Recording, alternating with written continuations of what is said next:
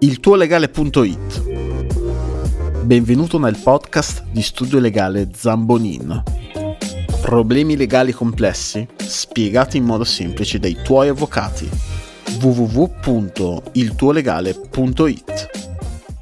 Abbiamo già detto che eh, l'obbligo dei genitori di mantenere i figli non cessa con il loro raggiungimento della maggiore età, ma perdura fin tanto che essi non riescano a sostenersi autonomamente. Fino a che il figlio maggiorenne non riesca a sostenersi in maniera autonoma, perché è studente o perché non riesce a trovare un lavoro, è obbligo dei genitori continuare a mantenerlo, e in particolare il genitore presso cui è prevalentemente collocato avrà diritto ad ottenere dall'altro genitore un concorso al mantenimento del figlio. Ma cosa accade se il figlio maggiorenne non coabita più con il genitore collocatario perché è trasferitosi per motivi di studio?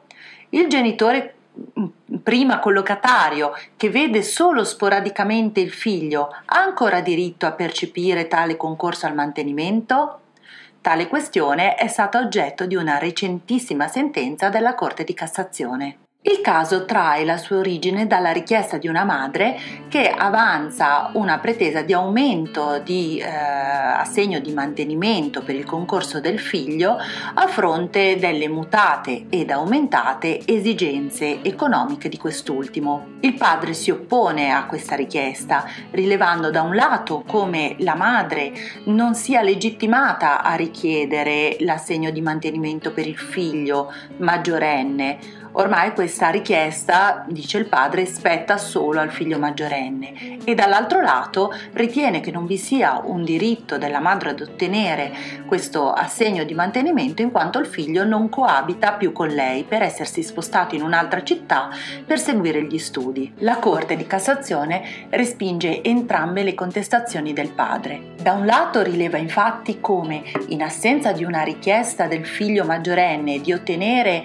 in via diretta l'assegno dall'altro, eh, dall'altro genitore, eh, tale legittimazione spetti ancora al genitore con cui coabita, in quanto si presume che sia questo che continui a provvedere alle esigenze del figlio, ancorché maggiorenne, a pagare quindi le bollette, a pagare le spese e a sostenerlo nelle sue esigenze economiche. La coabitazione è solo un indice che il figlio ricorra a quel genitore per soddisfare le sue correnti esigenze economiche, ma non è detto che questa eh, circostanza possa essere provata anche in altri, in altri modi, anche quindi in assenza di coabitazione. La sporadicità dei rientri del figlio maggiorenne presso l'abitazione dell'altro genitore, stante anche i motivi dell'allontanamento, non significa che questa eh, comunanza di ehm, di vita e di esigenze sia mutata rispetto all'assetto precedente. In particolare, in causa, la donna ha provato di continuare a soddisfare le esigenze economiche del figlio, e pertanto la Corte ha accolto la sua richiesta. il tuo legale punto it.